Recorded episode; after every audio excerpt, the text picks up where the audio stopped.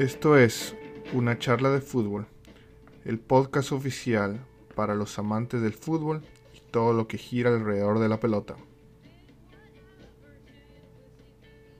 Hola, hola, hola gente, ¿cómo les va? Bienvenidos a un nuevo capítulo de Una charla de fútbol. Aquí con mi, con mi amigo Saúl les vamos a estar hablando de el arbitraje en la UEFA, en las asociaciones europeas. Vamos a estar hablando de eh, todo tipo de, arbitrajes a nivel confederación, a nivel también local en cada federación. Y les vamos a estar dando obviamente el, background de cómo un árbitro se llega a formar, ¿no? A nivel primero país, federación y obviamente después UEFA, ¿no? Bueno, sin, mucho más preámbulo, le, le doy la bienvenida a Saúl. Saúl, ¿cómo estás? ¿Cómo estás, Adru? ¿Todo bien? Feliz de volver. Ahora con nuestra, esperemos, nuestra segunda temporada, ¿no? Del podcast con un tema, bueno, ya habíamos hablado sobre el VAR, justamente. Ahora vamos a hablar un poco del arbitraje ¿no? en Europa, qué se necesita para llegar a ser un árbitro UEFA, FIFA. Eh, se tienen que pasar diferentes niveles, diferentes pruebas. Y obviamente queremos tocar este tema porque creo que esta temporada está siendo particularmente polémica y pobre el nivel de arbitraje del fútbol europeo, ¿no? Que sigue siendo el primer fútbol, la primera línea de fútbol de calidad y de nivel y también un poco ver cómo la implementación del VAR ha ayudado o perjudicado a los árbitros en este tiempo.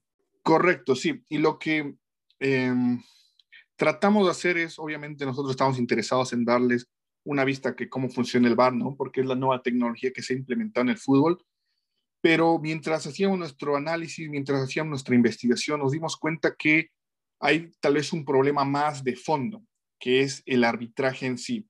Entonces, por eso nosotros decidimos meternos un poco más en este tema y vamos a estar analizando el arbitraje federación por federación, más que todo, para ir viendo y descubriendo cuáles son las falencias que realmente pasan en el arbitraje y que obviamente el VAR, por más de que hace su mejor intención, eh, es una tecnología que realmente depende del, eh, del humano, ¿no? Entonces, cualquier falla no es del VAR, sino es también del criterio humano. Bueno, vamos empezando el capítulo de hoy. Saúl, danos un poco de introducción a cómo funciona, qué es lo que tiene que hacer un árbitro para llegar a ser eh, árbitro UEFA, ¿no? Gracias, Adru.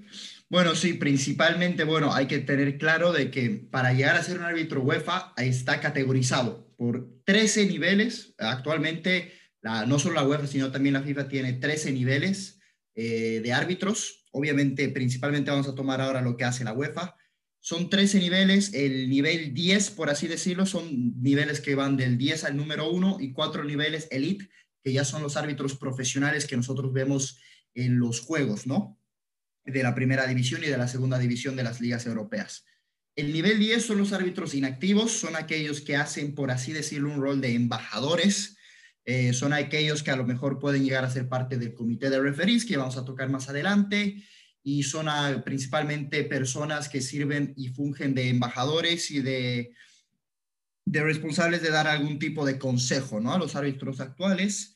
Luego están los niveles eh, son aquellos que se están entrenando. O sea, antes tú de llegar a ser un árbitro, tú, bueno, llegas a inscribirte ¿no? en tu federación o en el comité de referees y pasar el nivel 9, que tienes que pasar pruebas eh, de aprendizaje. Estos cursos son principalmente eh, cursos sobre las leyes del juego, ¿no? Del fútbol, de la Liga Europea, porque también, como lo habíamos visto en el VAR, hay ciertas eh, reglas o, leyes que cambian de liga en liga, luego la implementación de estas leyes y obviamente test físicos y de práctica. Luego están los niveles 8 eh, y 7. El nivel, estos niveles son básicamente el mismo, solo que esto depende de la edad en la que tengas. No hay gente que se empieza a entrenar desde una muy temprana edad para ser árbitro. Entonces, si tú eres menor de 18 y hasta los 23 años, 21 años en Inglaterra, eh, empiezas al, pasas al nivel número 8, ¿no? Una vez que terminas el curso o el entrenamiento que era el nivel 9, y si eres un poco mayor, pasas al nivel número 7. El nivel número 6, por así decirlo, podrían ser aquellos que empiezan a, a, ser de referís en los, eh, en los partidos.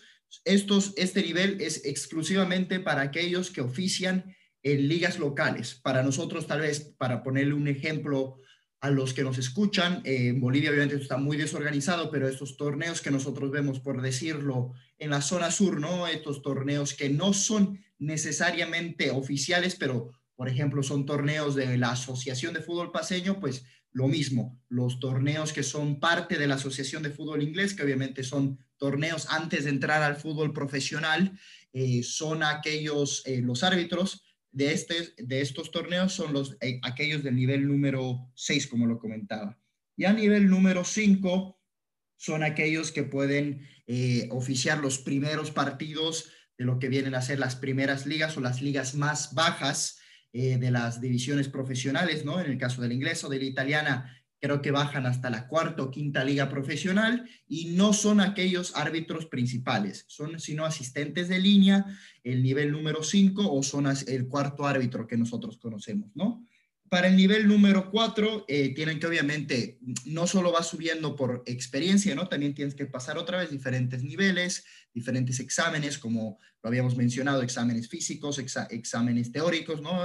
Cuánto tiempo tienes y cuáles son el feedback que estás recibiendo sobre tu capacidad y tu nivel actual de arbitraje. Y el, número, el nivel número 5 son, estos, eh, son estas divisiones bajas, ¿no? El nivel número cuatro son aquellos que otra vez hacen de asistentes de referees o de, o de asistentes de línea o de cuartos árbitros, pero ya en lo que vienen a ser la segunda liga, eh, de, en este caso en la liga inglesa, la Championship, la Serie B o la segunda división número española. El nivel número tres eh, son aquellos que ya pueden eh, hacer de árbitros principales en las cuartas, terceras, quintas ligas, pero también siguen fungiendo eh, funciones de árbitros de línea, asistente de línea, de cuarto árbitro, en lo que vienen a ser las segundas divisiones. Eh, el nivel número dos son aquellos panelistas. Tenemos que entender que el cuerpo de, árbitros en estas ligas no solo está compuesto de cuatro árbitros, ¿no? Como eh, por, así decirlo, nosotros estamos acostumbrados a ver, sino que hay también árbitros eh, no dentro de los, a veces dentro de los vestuarios o dentro del estadio que fungen de panelistas, ¿no? En este caso son ya aquellos árbitros que están utilizando el VAR en las primeras divisiones, o si no, son aquellos árbitros o de cuerpo arbitral que está tomando en cuenta, por ejemplo, las anotaciones de tarjetas amarillas, está tomando en cuenta las faltas, cuáles son los once que han saltado a cancha, los cambios, no hay cualquier incidente en estos reportes arbitrales que si bien lo hace el árbitro principal, eh, está también eh, en seguimiento durante los 90 minutos en estos paneles ¿no? de árbitros. Y el nivel número uno, por así decirlo, ya son aquellos árbitros que pueden fungir eh, en una liga nacional, ¿no? como lo decimos, ya pueden fungir de árbitros principales en estas segundas divisiones o en las copas, ¿no? que conocemos, la Premier League tiene dos copas, la FA Cup y la Carabao, eh, la Copa Italia o la Copa del Rey. Ah, de ahí en adelante ya pasamos a los cuatro niveles elite. Estos ya son los niveles que son eh, reconocidos internacionalmente por la UEFA y por la FIFA. Y estos son los árbitros que sí pueden fungir. Eh, tenemos que tener en cuenta que, como lo he venido diciendo, estos árbitros pueden ser panelistas, pueden ser asistentes de línea o pueden oficiar árbitro, partidos de las copas. Las segundas divisiones y las primeras divisiones de estas grandes ligas solo pueden ser oficiadas por árbitros con nivel UEFA, que ya son estos niveles elite. Estos cuatro niveles elite, obviamente el primer nivel es el nivel de la segunda división, o sea, los árbitros de las segundas divisiones. El tercer nivel son ya aquellos árbitros, el tercer y el segundo nivel que ofician ya en la primera división, y que ya estamos hablando de las grandes ligas, de los 38 partidos que se juegan en estas ligas o en la liga francesa o en la liga alemana. Y el primer nivel son estos árbitros que ya son árbitros internacionalmente reconocidos por la FIFA, que ya son, que están en esta, por decirlo, piscina de árbitros que puede oficiar partidos a nivel internacional, no solo a nivel de Champions League o de Europa League, sino también árbitros que pueden oficiar partidos eh, amistosos internacionales y obviamente eliminatorias eh, tanto para la Euro como para el camino al Mundial que hace Europa. Estos son los niveles que eh, actualmente existen del arbitraje. Bastante completo lo de Saúl, realmente muy buen trabajo. Eh, yo creo que es mucha información por, por, retener, tal vez en un podcast de, de, 10 minutitos, pero eh, es realmente un tema muy interesante para que nos vayamos familiarizando en, en los niveles de los arbitrajes, ¿no? Porque uno piensa que estos árbitros no son o profesionales o realmente son gente que no está eh, entrenada, pero es todo lo contrario. Como, como Saúl nos decía, son 10 niveles y 4 niveles elite eh, para que un árbitro llegue a estar arbitrando eh, partidos internacionales a nivel FIFA. Entonces, realmente no es, no es ningún trabajo fácil, ni por decir, hay que estar bien preparado. Lo que vamos a discutir después, obviamente, va a ser por qué se está, por qué estos árbitros todavía no están eh, generando tal vez la misma confianza que deberían, obviamente después de toda esta eh, capacitación y entrenaje y obviamente más con esta herramienta que es el VAR, ¿no? Eh, pero vamos todavía siguiendo en, nuestra lista de que vamos a hablar hoy día. Saúl, a ver, comentame una de las reglas que es bastante conocida, que es un árbitro FIFA no puede pasar de los 45 años pero un árbitro UEFA o un árbitro de una federación europea puede tranquilamente seguir arbitrando pasado los 50, 55 años, ¿correcto? Correcto, Adru. Como tú dices, bueno, hay que entender que para empezar, eh, cada asociación, ¿no? Ya lo habíamos mencionado un poco en el tema del videoarbitraje del VAR, tienen diferentes reglamentos, si bien hay, como luego sabemos, reglas universales y en general el 75 al 80% del reglamento es muy parecido. Obviamente cada, cada asociación tiene tal vez mayor o menor restricciones, ¿no? No solo para futbolistas, sino también para árbitros. Eh, un poco esto tiene que ver porque principalmente eh, son pesados, por así decirlo, ¿no? Son parte importante de las federaciones, los cuerpos arbitrales, y obviamente, como lo hemos visto, eh, no es fácil y no es un camino corto, ¿no? Por, eh, a diferencia de Sudamérica, donde pues, nosotros incluso vemos árbitros de veintitantos años oficiando partidos, no solo de Sudamericana, o sino a nivel local. aquí es muy, ahí tienen que haber muchos años, no te podría decir el número exacto, pero me imagino que son por lo menos 8 a 10 años antes de poder oficiar un partido de segunda división. Entonces, obviamente, yo creo que parte de esto, de este reglamento, obviamente la, FIFA lo tendrá en cuenta por los niveles físicos, ¿no? Porque obviamente como seres humanos eh, hay niveles físicos que uno tiene que tener para estar 90 minutos, ¿no? Si bien el árbitro no está haciendo el desgaste que a lo mejor hace un lateral, sí hace un desgaste muy importante. Recordemos que tiene que seguir la jugada de cerca, entonces van corriendo muchos kilómetros. Em, me imagino que la FIFA por eso tiene este límite de edad, pero en cambio las diferentes asociaciones por un tema de que seguramente es mayor. Obviamente, eh, hemos dicho ahora que para llegar a ser un nivel FIFA, un árbitro FIFA, eh, tienes que pasar por 13 niveles, básicamente.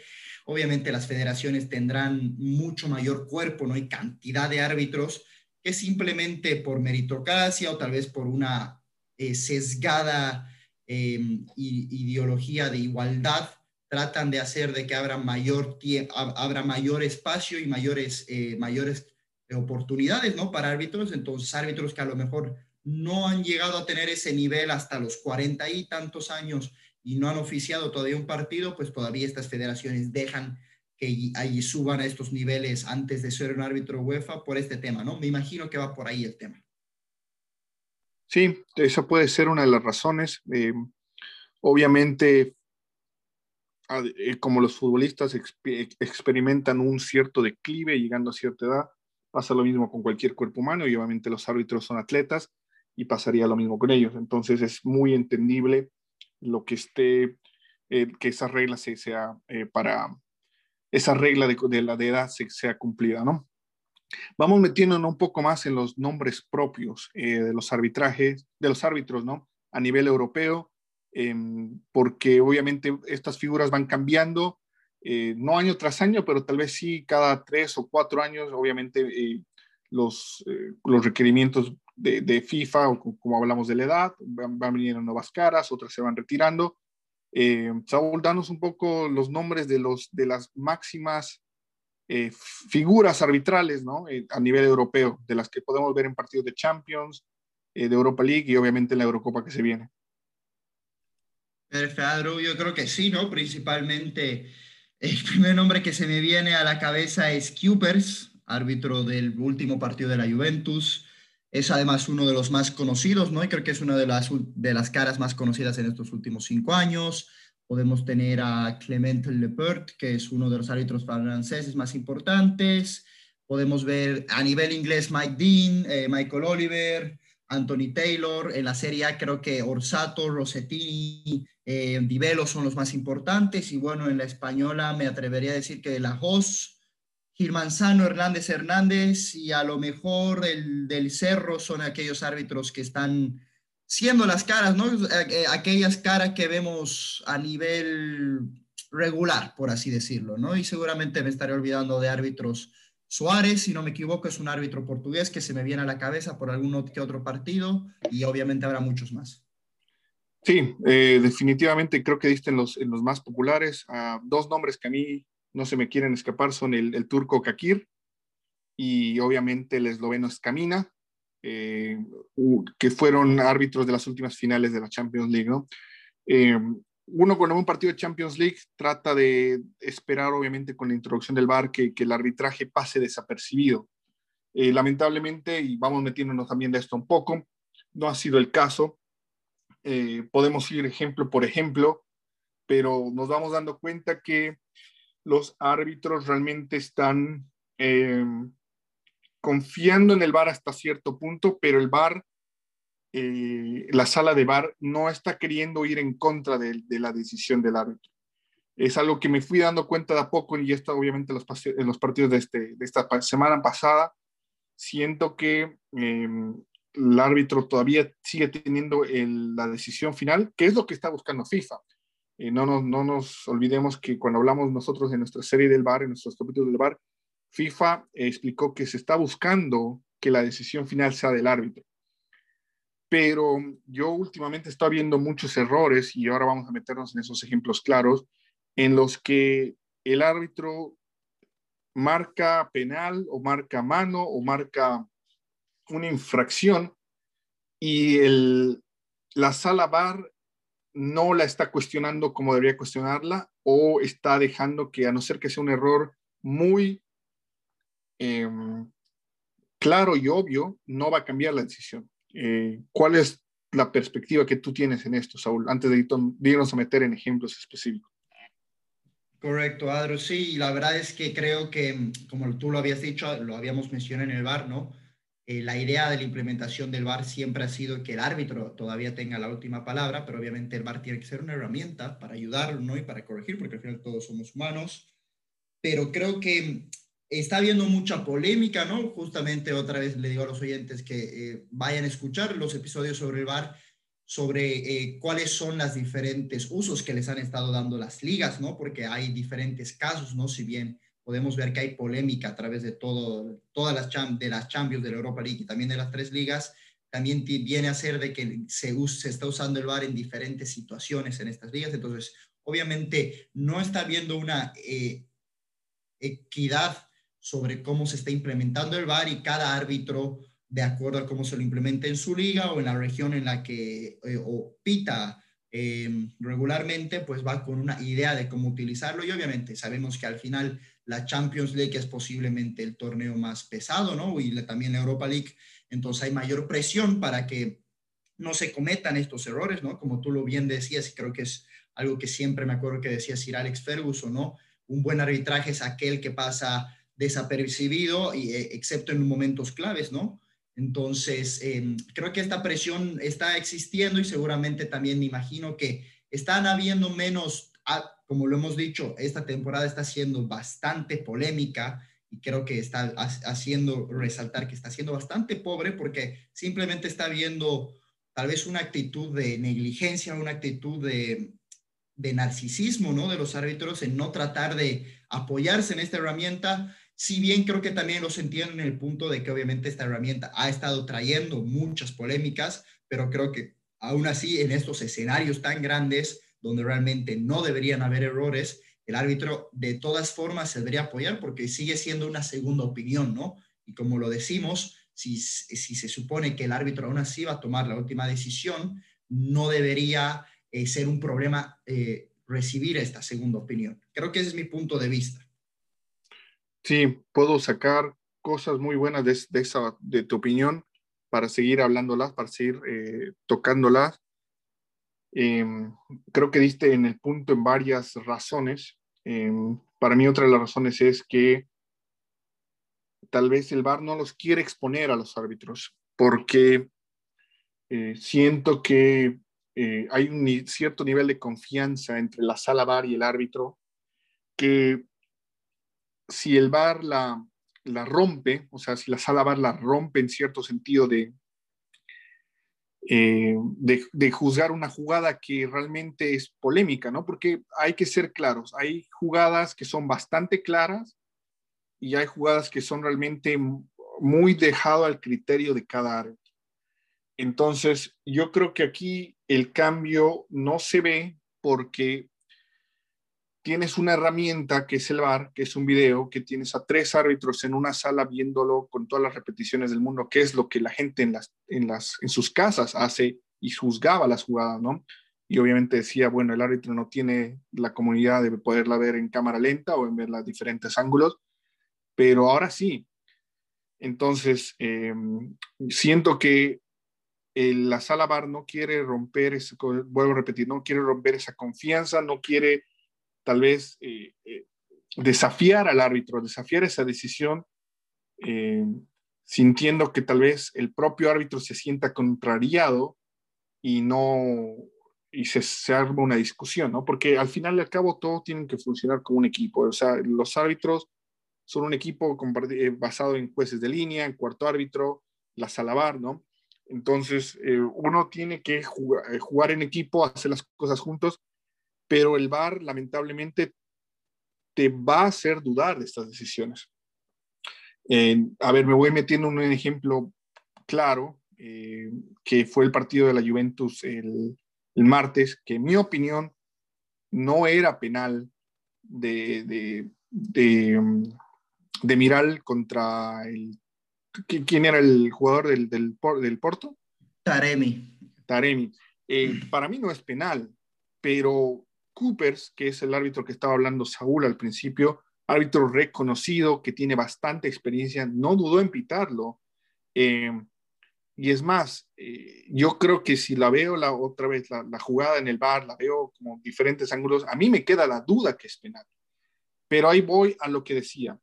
Es, es que es como que la sala bar no quiere decirle al, al árbitro que se equivocó en una jugada que no es un claro error. Entonces, esto lleva a otro problema porque ahora el árbitro está mucho más presionado a que su decisión inicial sea correcta, porque a no ser que sea un claro y obvio error, no la va a cambiar.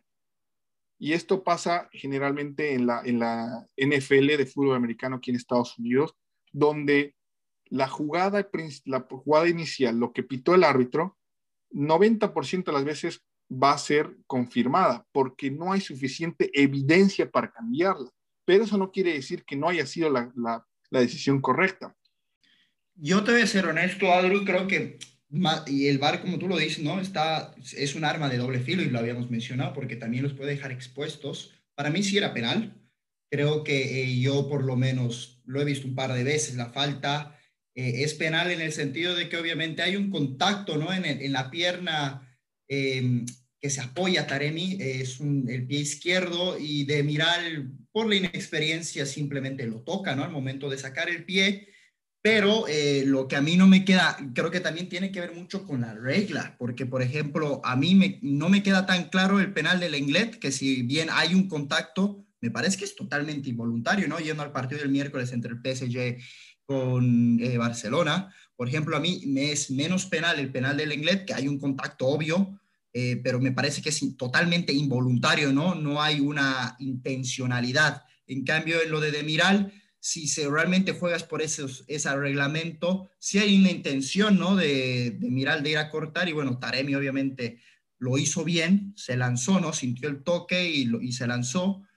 Entonces creo que realmente ahí es donde debería jugar el VAR y decir, a ver, ¿con qué vara vamos a medir? ¿no? Obviamente una falta dentro del área es penal, pero vamos a jugar con un tema de intencionalidad, porque no solo podemos decir que cuando hay una mano voluntaria o extendida es penal y cuando está pegada al cuerpo no, sino también en un tema de movimientos, ¿no? Por ejemplo, si un jugador se está cayendo, que es lo que le pasó a Cuadrado, Cuadrado puso las manos, esto ya es en el minuto en tiempo extra, Cuadrado pone las manos como si está en la playa porque sabe de que si lo agarran al caerse con la mano extendida y el jugador del Porto es lo suficientemente vivo para hacerle tocar la pelota, le van a cobrar un penal. Pero, por ejemplo, eso A mí no me queda tan claro. ¿Por qué? Porque es una acción humana caer con las manos apoyadas por un tema de que estamos, eh, somos humanos y nos queremos proteger. Entonces yo creo que también ahí tiene que ver de que con qué vara mide el árbitro, ¿no? Si está midiendo una intencionalidad o si no está midiendo eso. Y también el VAR tiene que apoyarlos en ese sentido. Como lo he dicho,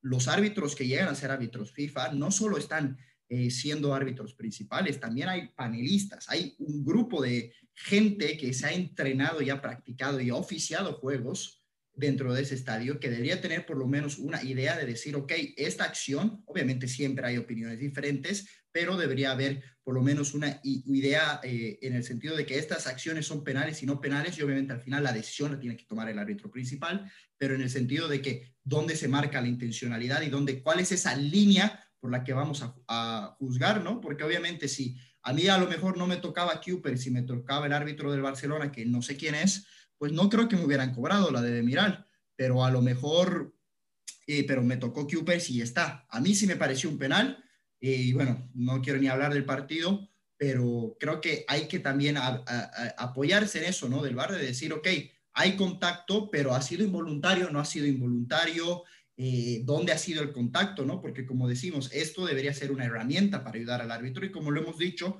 los árbitros tal vez eh, o, la sala bar por no querer exponerlos, o el árbitro porque simplemente no quiere escucharlos, no están eh, consultando a la sala bar de la manera en la que deberían, a mi parecer. Sí, totalmente. Dicen un punto clave, que es la intencionalidad. Y, y hablando obviamente del partido del Barcelona contra el país San Germán, el árbitro Anthony Taylor, inglés, que por características deja seguir un poco más el juego. Eh, ve un penal que que yo creo que vos das también en el punto de, la intencionalidad, pero yo veo más de torpeza del de, Lenglet al, al, pisarlo a Icardi, ¿no? Porque después uno ve la, cómo, queda, cómo queda el zapato, ¿no? El botín, y obviamente no puedes negar que, que no hubo un pisotón. Entonces yo creo que también en eso el, el, árbitro se basa. Pero volviendo un poco más al punto de que en la sala bar tal vez no están las personas indicadas en el sentido de que están árbitros de cancha pero tal vez que no estén tan experimentados para manejar una sala bar o, una, o, diferentes cámaras, ¿no? Porque hay que poner a los profesionales donde van a rendir mejor, ¿no? Y, un árbitro eh, como Kakir, como Coopers, eh, son árbitros realmente con mucha experiencia, yo creo que no van a fallar en unas decisiones, o si las fallan van a ser eh, fallos minúsculos, ¿no? Como, como, el de Cooper, para mí que fue fallo, para vos no, eh, pero realmente es, es, una jugada que se puede interpretar de varias formas. Pero tal vez no están lo más capacitados para ver una jugada en un monitor. Entonces, porque al ver la jugada en un monitor, uno cambia su perspectiva de cómo es. No es lo mismo verla a 5 metros que verla en, en tres cámaras con diferentes ángulos y a diferentes velocidades. Eh, yo creo que la UEFA debería entrenar un poco más a los árbitros para ser árbitros de bar eh, y tal vez eh, un poquito mejorar la comunicación que pasa entre la sala bar y los árbitros, ¿no? Porque, de nuevo, vuelvo a repetir mi punto, siento que la sala bar, por no ir en contra tanto del árbitro, a no ser que sea un error muy claro y evidente, y eso es lo que la regla bar dice, o sea, la FIFA cuando pone sus reglas de bar, dice que el fallo tiene que ser claro y evidente yo, estoy de acuerdo, pero entonces realmente el VAR no va a solucionar nada más que esos claros fallos evidentes. Entonces no esperemos que el VAR eh, intervenga en una situación polémica. Dejemos que el árbitro lo deje, eh, decida por sí solo. Y ahí es donde empieza a ver esa zona gris de, ok, entonces, ¿para qué realmente trajimos el VAR? Solo nos vamos a limitar a los errores claros y obvios y no vamos a dejar pasar estos tales pequeños errores que a la larga pueden definir una serie o un resultado. Eh, son preguntas que hay que hacerse, son preguntas que hay que seguir debatiéndolas. Los invito a ustedes también, los, los oyentes, que nos manden sus inquietudes y preguntas también para que las podamos aquí tocar en la serie del podcast. Eh, quiero hablar de las manos porque la regla ha cambiado, eh, pero veo que también nos estamos quedando sin mucho tiempo, entonces puede ser que lo, lo hablemos en un siguiente episodio.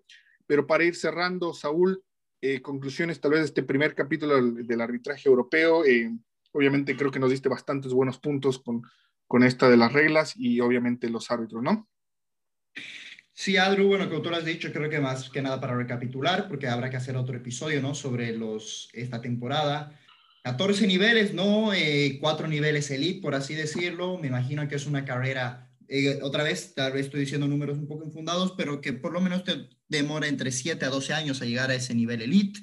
Y obviamente el VAR está siendo, como lo vemos, un arma de doble filo entonces, creo que esperarías que con toda, bueno, con el VAR, que es una tecnología que se supone que está ahí para ayudarte, y con toda esta experiencia, de que el nivel europeo de arbitraje sería, y obviamente, bueno, si nos ponemos a comparar, es el mejor, pero está siendo muy pobre, ¿no? Entonces, creo que hay que analizar un poco qué puede hacer la UEFA y qué puede hacer la FIFA para mejorar un poco el nivel del arbitraje, ¿no? Porque hay muchas cosas polémicas y muchos árbitros, ¿no? Que los hemos incluso tocado y, los, mencionaremos más adelante, que no realmente no son árbitros que a lo mejor lo veíamos hace 10 años, ¿no? El mismo presidente ahora del referido de árbitros, Colina, que es el árbitro más legendario, tenían otro nivel, otra manera, ¿no? También el juego ha cambiado mucho en 20 años, pero como lo decimos, ¿no? Los árbitros tal vez esperas más de, tantas, de tanto trabajo y tanto sacrificio, uno esperaría más, ¿no? Obviamente hablando desde afuera, porque finalmente no sabemos